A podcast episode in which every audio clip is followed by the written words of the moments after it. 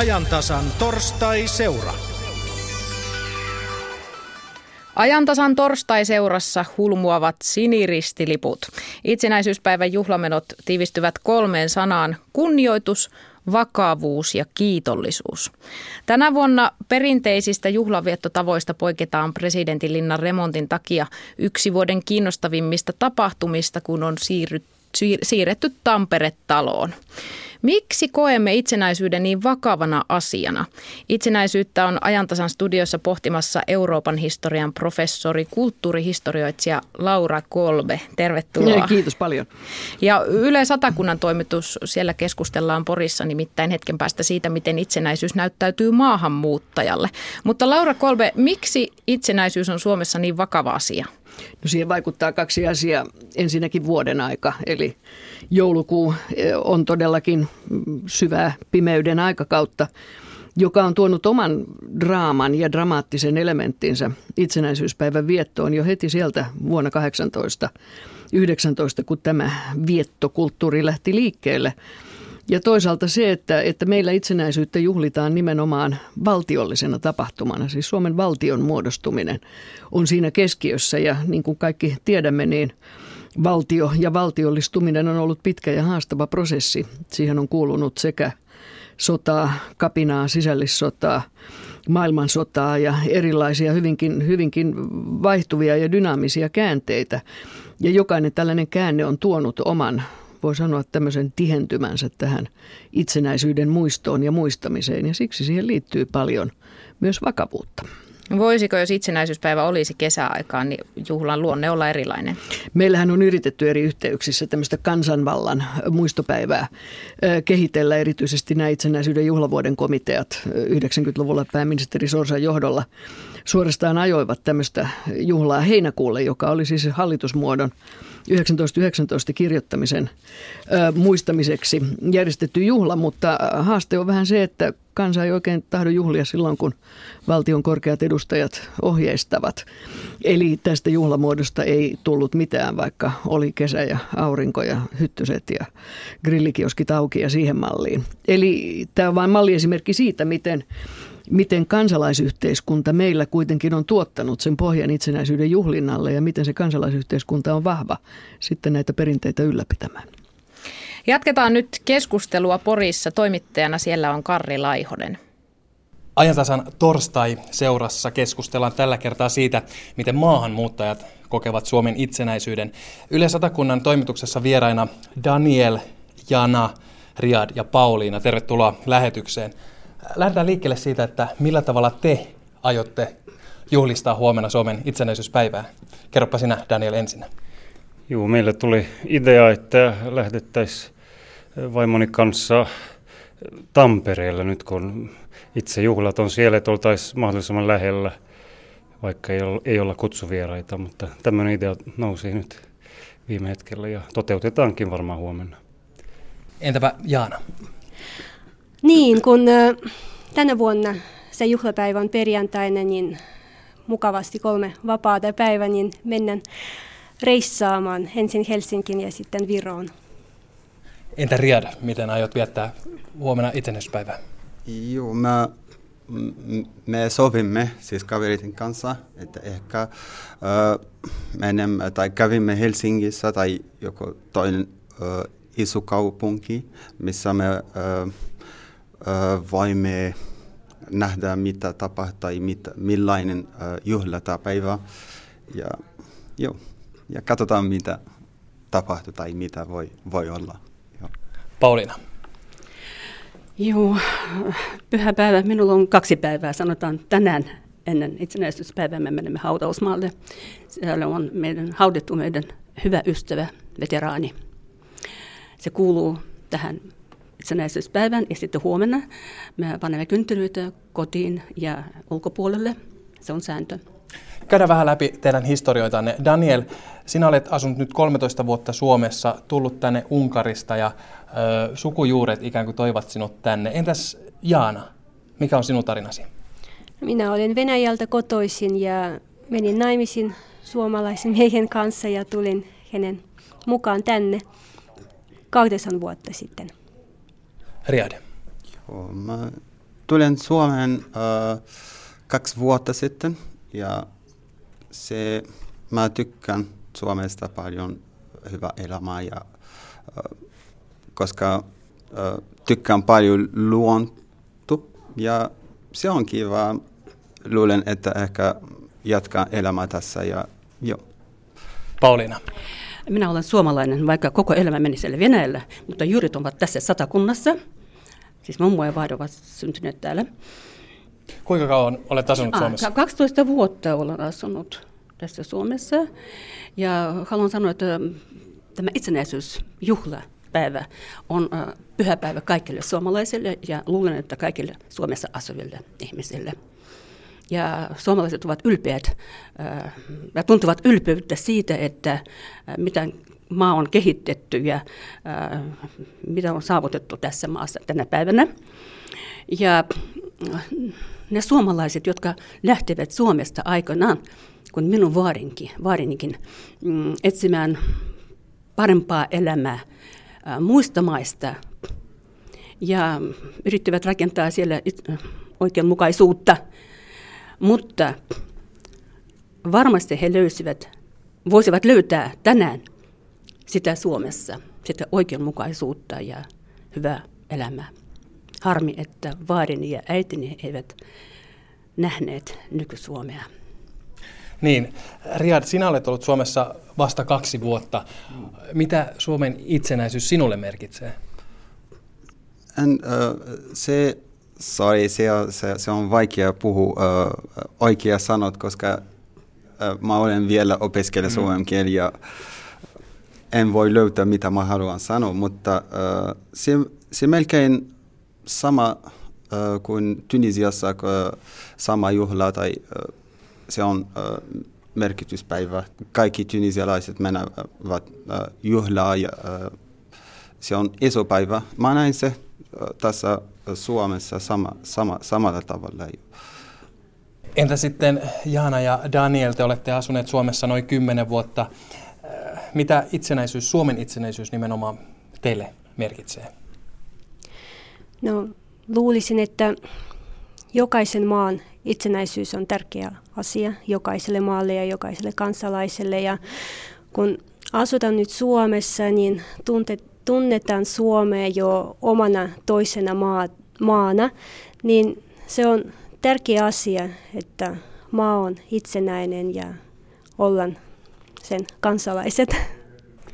Mielestäni itsenäisyysjuhlahan esimerkiksi Suomessa tosiaan kertoo myös suomalaisesta identiteetistä paljon, siitä, siitä itsenäistymisen kamppailusta, itsensä löytämisestä ja, ja onhan Suomi todella eh, mahtava esimerkki siitä, miten määrätietoisesti tätä projektia toteutettiin. Että minulle se on, se on eh, positiivinen esimerkki ja varsinkin sen takia, että se, se juhla on niin, niin eh, kokona, koko kansakuntaa yhdistävä asia täällä, ei välttämättä monessa muissa maissa. Pauliina. No, minä haluaisin sanoa, että itsenäisyys on antanut kansalle oikeuden itsemääräämiseen. Mahdollisuus kehittää omaa Suomen kulttuuria ja ylläpitää ihmisarvoa ja vapautta. Se on hienosti ajateltu ja varmasti nämä ovat juuri niitä arvoja, minkä ympärille itsenäisyyspäivän juhlinta kytkeytyy. Jos mennään vähän yleisemmälle tasolle maahanmuuttajien asiassa, niin ainakin nettikeskustelujen perusteella saa helposti sellaisen kuvan, että asenteet maahanmuuttajia kohtaan ovat tiukentuneet ja rasistiset kannanotot ovat lisääntyneet. Millainen kuva teillä on? Otan vaikka Jaanan mielipide ensimmäisenä. No, omasta henkilökohtaisesta kokemuksesta en voi sanoa, että minun se rasisminen asia on onneksi koskenut koskaan. Uh, mutta joo, varmaan nyt mediassa ja muuten ilmassa pyöri semmoinen tunne, että maahanmuuttajia tulee enemmän maahan ja eivät kaikki ovat valmiita ottamaan heitä vastaan. Kaikki kantasuomalaiset. Riadilla on varmasti se tuorein näkemys, kun olet kaksi vuotta sitten tullut tänne. Minkälainen kuva sinulla on? Joudutko kohtaamaan rasismia? Um, no se, mulla on pieni tarina, se tapahtui mulle, että uh, mä näen, että nämä ihmisiä, jotka eivät halua äh, tai eivät tykkää äh, ulkomaalaisista, ja se tapahtui mulla kaksi kertaa, mutta ei ole tosi paha minun mieltäni, koska se on normaali, jos ne ajattelevat, ajattelevat että uh, we don't belong to here, like, joo, mm. that's the word. Uh, ja ehkä tarvii vain aikaa sitten pikkuhiljaa uh, suomalaiset uh, get used, uh, tut, uh, ulkomaalaiset ja ehkä in future tulee helpompi. Ja t- Eli sinä näet ikään kuin optimistisesti, että suomalaiset eivät ole vielä tottuneet ulkomaalaisiin, mutta tulevat ajan myötä tottumaan myös sellaisiin mm. ihmisiin, jotka eivät ole nimenomaan Suomesta kotoisin. Joo, joo äh, koska en, äh, äh, ehkä yhdeksänkymmentäluvulla tai ehkä ennen äh, ei ole pa- tosi paljon ulkomaalaiset Suomessa. Ja... Jaana. Joo, mulle just tuli se mieleen, että se rasismi aika usein tuli tiettomattomuudesta, että suomalaiset ja maahanmuuttajat eivät kovin usein tunne toisiansa hyvin. Ja, ää, sitten tulivat ne huonot ajatukset ihmisistä toisesta maasta. Ja uskoisin, että jos ää, ne maahanmuuttajat ja suomalaiset ää, olisivat enemmän tekemisissä yhdessä, niin ne rasismit, ajatuksetkin katoisivat nopeammin. Mitä sanoo Daniel, oletko sinä törmännyt rasismiin? Olet kuitenkin Euroopasta kotoisin. Millainen kuva sinulla on? Joo, minun kuviohan on vielä erilainen, kun niin sanottu no, paluumuuttajana tulin Suomeen, äitini kotimaahan.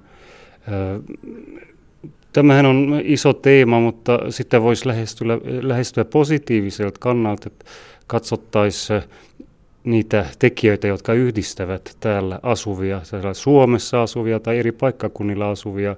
Jos lähdetään siitä, että mikä on kotipaikka, se kodin tuntu, niin sitten, sitten voidaan, voidaan niin kuin lähteä vankemman pohjalta keskustelemaan. Että ei puhuttaisi niin paljon eroista, koska ollaan, kaikkihan ovat erilaisia. Myös ehkä Suomen kantaväestössäkin on erilaisia ihmisiä. Että tätä yrittää itsekin itsekin niin kuin harrastaa, eikä, eikä etsiä katkeroitumisen aihetta. Mitä sano Pauliina, olet asunut pitkään Suomessa, onko tilanne siinä, miten maahanmuuttajia kohdellaan, miten heihin suhtaudutaan, muuttunut huonompaan vai parempaan suuntaan? No varmasti parempaan viimeiset vuodet, mutta kuitenkin ennakkoluuloja on. No voin sanoa, että jokaiselle Suomessa taataan rauhallista ja tyydyttävää elämää kuitenkin. Tässä viime aikoina julkisuudessakin on ollut esillä sellaisia pieniä, mutta äänekkäitä ryhmittymiä, jotka puhuvat aika radikaalisti maahanmuuttajia vastaan. Ovatko nämä ulostulot sellaisia, että teitä jopa vähän pelottaa tulla esimerkiksi julkisuuteen keskustelemaan tällaisista asioista? Daniel pyörittelee päätään. Mitä sanot? Joo, siis äh, nämä, nämä nyt on, on vähän vaikeita teemoja ja, ja ehkä... Ehkä niin kuin itsenäisyyspäivän juhlan yhteydessä nämä tulee ehkä vähän, vähän niin kuin kärjistettyssä mielessä esille, että jos itsenäisyyteen liitetään se ajatus, että, että niin kuin täällä asuvat voivat osallistua tähän, tähän yhteiskunnan rakentamiseen, niin se olisi, se olisi oikeastaan parasta. Mielestäni, jos nyt täytyy välttämättä reagoida tähän teemaan, niin, niin voisin sanoa, että ongelma on ääriryhmien kanssa se, että ei ole mitään keskustelupintaa, ja, mm. ja oikeastaan se on mahdoton purkaa sen takia, ja se on surullista, että et yleensäkin eivät kohtaa ajatukset, mutta me, me toivotaan, että, että se ei ole pelkästään niin kuin niiden asia hoitaa tämä, joihin kohdistuu mahdollisesti ennakkoluuloja, vaan pitäisi niin kuin valtaväestön ja, ja tämmöisen demokraattisen järjestelmän huolehtia siitä, että, että ylipaine menee vähän niin kuin muualta eikä, eikä kanavoidu ääri, ääri toimintaan. Tämä on toivomus. Entäpä sitten tällainen asia. Suomalaiseen kristilliseen traditioon kuuluvat oleellisena osana esimerkiksi suvivirren veisaaminen ja joulujuhlat kouluissa. Joissain paikoissa näitä perinteitä on jouduttu rajoittamaan, koska joukossa on lapsia, joiden kulttuuriin nämä asiat eivät kuulu. Mitä ajatuksia tämä herättää? Daniel.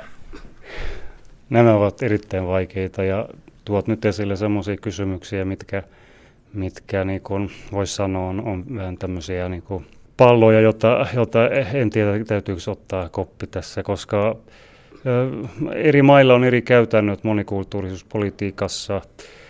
Uskon, että me, jotka olemme maahan muuttaneita, tätä käsitettäkin voi käyttää, että se ei ole kesken se prosessi, vaan asutaan täällä, niin, niin oikeastaan nämä asiat pitää ratkaista paikallisesti ja, ja sen yhteisön sisäisen keskustelun avulla, että mä en, minä en itse halua ottaa tähän kantaa. Ja tietenkin on selkeä, että jos tulee maahan, niin sen, siihen perinteiseen täytyy tutustua ja niin paljon kuin on mahdollista ö, olla, olla sen kanssa samastumassa. Ja yksi ajatus vielä, mitä mä oon niin kuin lukenut muualta, että tosiaan suomalaisuuden käsitehän on myös semmoinen, mikä muotoutuu, että että sitäkin keskustelua voi käydä. Onko muilla ajatuksia tästä nimenomaisesta asiasta? Jaana, ole hyvä. Voin vähän lisätä siihen. Että mun mielestä se on ihan reilua, että kouluissa ei pakoteta uskollisiin tunteihin ketään, koska se on jokaisen henkilön oma asia ja se on jokaisen suomalaisen jopa oma asia, että vaikka ihminen olisi ollut suomalainen, mutta vaikka muslimi, hänenkään ei ole pakko sitten mennä äh, siihen, ähm, minkä niminen tunti se on? Uskonnon tunti. Us, uskonto, uskonnon tuntiin, joo. Mm. Että mun mielestä se on ihan ok ja hyvä, että on näin. Jos mennään vielä tuohon huomiseen itsenäisyyspäivän juhlaan, suomalainen tapa juhlia itsenäisyyspäivää on luvalla sanoen hieman jäykkä ja totinen. Mitä mieltä te olette, pitäisikö vaikka muualta omaksuen hakea enemmän sellaista iloisempaa karnevaalitunnelmaa suomalaiseen itsenäisyyspäivän juhlaan? Oh, en minä tiedä.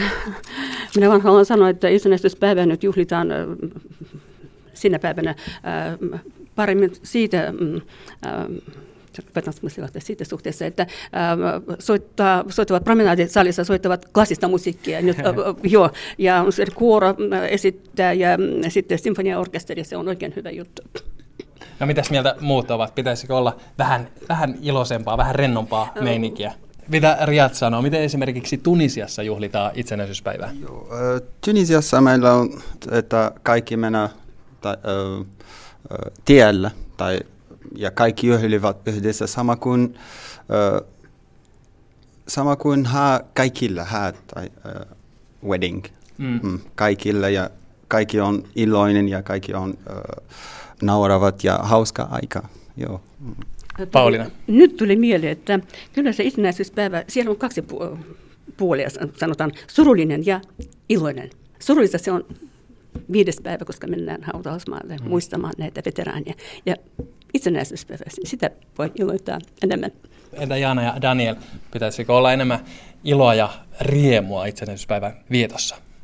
Ehkä tämä nyt on perinteisesti näin kehittynyt, niin pidetään siitä kiinni, että ei minun mielestä tässäkään tarvitse ulkoisia malleja ottaa. Että arvostan, arvostan tätä perinnettä ja kyllä toti, totisuushan on, on, on, sillähän on niin paljon positiivista puoltakin, että järjestys ja, ja, ja, ja tämmöinen säntillisyys, mikä muutenkin on yhteiskunnan perusta täällä. Joo, olen Danielin kanssa samaa mieltä, että luulisin, että se tapa, miten vietetään juhlia, se riippuu myös kansalta ja ää, ei voi verrata Eteläkansaa ja, mm. ja sitten ähm, sitä äh, Pohjan kanssa ja niin sitten jokaisella on omia tapoja ja luulisin, että se, miten se on kehittynyt, se on hyvä. Eli suomalainen tapa juhlia itsenäisyyspäivä on arvokas ja sopii suomalaiseen kulttuuriin. Pidetään Joo. se sellaisena. Joo. Kiitos kaikille haastattelusta ja oikein mukavaa itsenäisyyspäivän juhlaa. Kiitos. Kiitos. Kiitos. Kiitos sinne Poriin keskustelijat ja toimittaja Karri Laihonen. Ajantasan studiossa Pasilassa istuu Euroopan historian professori, kulttuurihistorioitsija Laura Kolbe. Miltä tuo kuulosti, tuo äskeinen keskustelu? Kuulosti oikein hyvältä. Tähän todistaa sen, että ulkopuolinen näkee usein paremmin, eli, eli tänne saapuneet maahanmuuttajat olivat oivaltaneet varsin ansiokkaasti, mistä on kysymys, ja ymmärsivät täysin myös tämän juhlan, juhlapäivän arvokkuuden ja vakavuuden merkityksen. Todella hauska kuulla. Mikä voisi olla syy siihen ajatukseen, että kukaan muu kuin Suomessa syntynyt ei ole oikeutettu juhlimaan itsenäisyyttä? En ymmärrä tämän tyyppistä ajattelua lainkaan, varsinkin koska Suomen itsenäistyminen oli mitä eurooppalaisin prosessi aikoinaan. Ensimmäisen maailmansodan seurauksena tämä suurien imperiumien purkautuminen, Habsburgit, ottomaanit ja Venäjän keisarikunta, siis sehän oli eurooppalainen ilmiö, että näitä reunavaltioita itsenäistyi ja reunavaltioissa oli hyvin samantyyppinen kansallisen ajattelun historia, eli, eli Suomen itsenäistyminen on mitä suurimmassa määrin eurooppalainen ja erityisesti pohjoiseurooppalainen asia, ei se ole vain meidän, meidän käpertymiskulttuurimme jonkinlainen ö, uloke.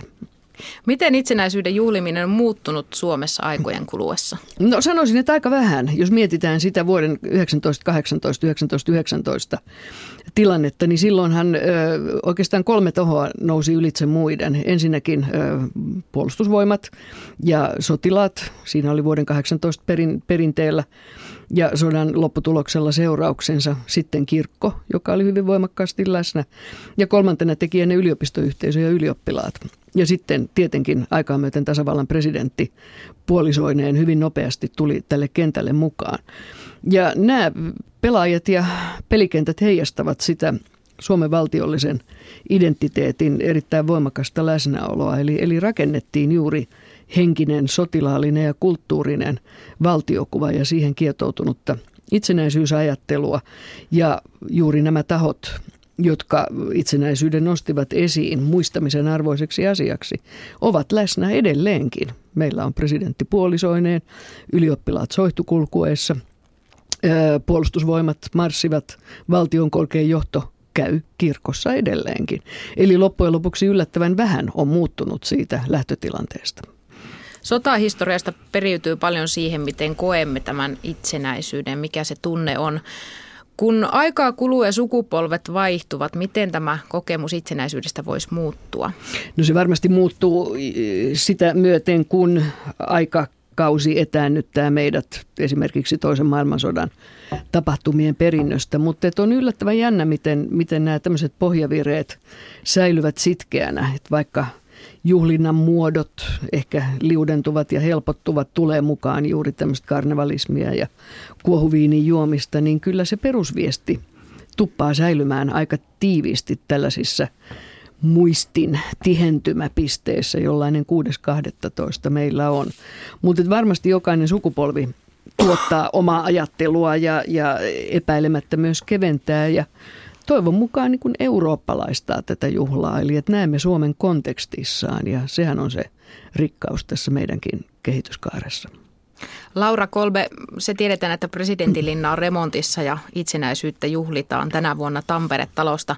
Miksi näistä pitkistä perinteistä luopuminen voi joskus tuntua niin pahalta? No koska ihmiset haluavat kokea myös sitä iloa ja ylpeyttä ja, ja tämä on siis poikkeuksellisen hieno perinne tämä tasavallan presidentin ja hänen puolisonsa iltavastaanotto, jonka juuret ulottuvat sinne keisarivallan aikaan, siis valtiopäivätanssiaisiin jo kahdeksantoista kuusikymmentäkolme. Kolme, jossa oikeastaan nämä kaikki elementit on läsnä, tanssi, paraati ja, ja tavallaan tämmöinen valtioinstituution kunnioittaminen. Ja me kaikki haluamme olla osa tätä positiivista perintöä ja perinnettä ja siksi mielellään olemme tämän tradition ystäviä. Haluamme sen säilyvän mahdollisimman muuttumattomana. Kun uudistuksia mm. mietitään ja perinteisiin tehdään, niin sitten vedetään esiin se kortti, että uudistus tarkoittaa sitä, että ei kunnioiteta itsenäisyyttä. Mm, Onko se näin? Ei se näin ole, vaan, vaan traditio, juuri tämmöinen tradition keksiminenhän on hyvin sattumanvarainen prosessi. Tätä ovat nationalismin tutkijat eri puolilla maailmaa pohtineet paljonkin. Ja mikä sen sattuman tihentää, niin sehän on loppujen lopuksi vain onnesta kiinni, että joku asia tuntuu tärkeältä mahdollisimman monesta. Ja sitten siitä lähtee muodostumaan tämän tyyppinen perinne. Mutta että mikäänhän ei siirry staattisena, muuttumattomana vuodesta vuoteen sukupolvelta toiselle, vaan jokainen tulkitsee ja jokaisen tulee tulkita tätä perintöä oman aikansa edellytyksistä lähtien. Ja se ei vähennä sitä kunnioitusta, että muodot muuttuvat, vaikka sisältö säilyy. Ja tässä helposti me niin kuin nähdään, että sisältö ja muoto ovat jotakin pyhää, joka, joka ikään kuin on koskematon ja muutoksen ulottumattomissa, mutta että kaikki perinteen tutkijat me tiedämme, että näin ei ole, vaan juuri nämä valtiolliset ja kansalliset juhlinnan muodot, nehän yhdistävät ja uudistuvat koko ajan kaikkialla maailmassa. Siellä Tunisiassakin, jossa, johon tässä satakuntalaiset puhujat viittasivat. Radio Suomen lähetysikkunassa on käyty keskustelua tämänkin ohjelman ajan.